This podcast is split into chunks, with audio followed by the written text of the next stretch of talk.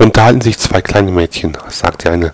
Der Papst hat sich für ein Verbot der Antikonzeptionspille ausgesprochen, fragt der andere erstaunt. Was ist denn das? Ein Papst,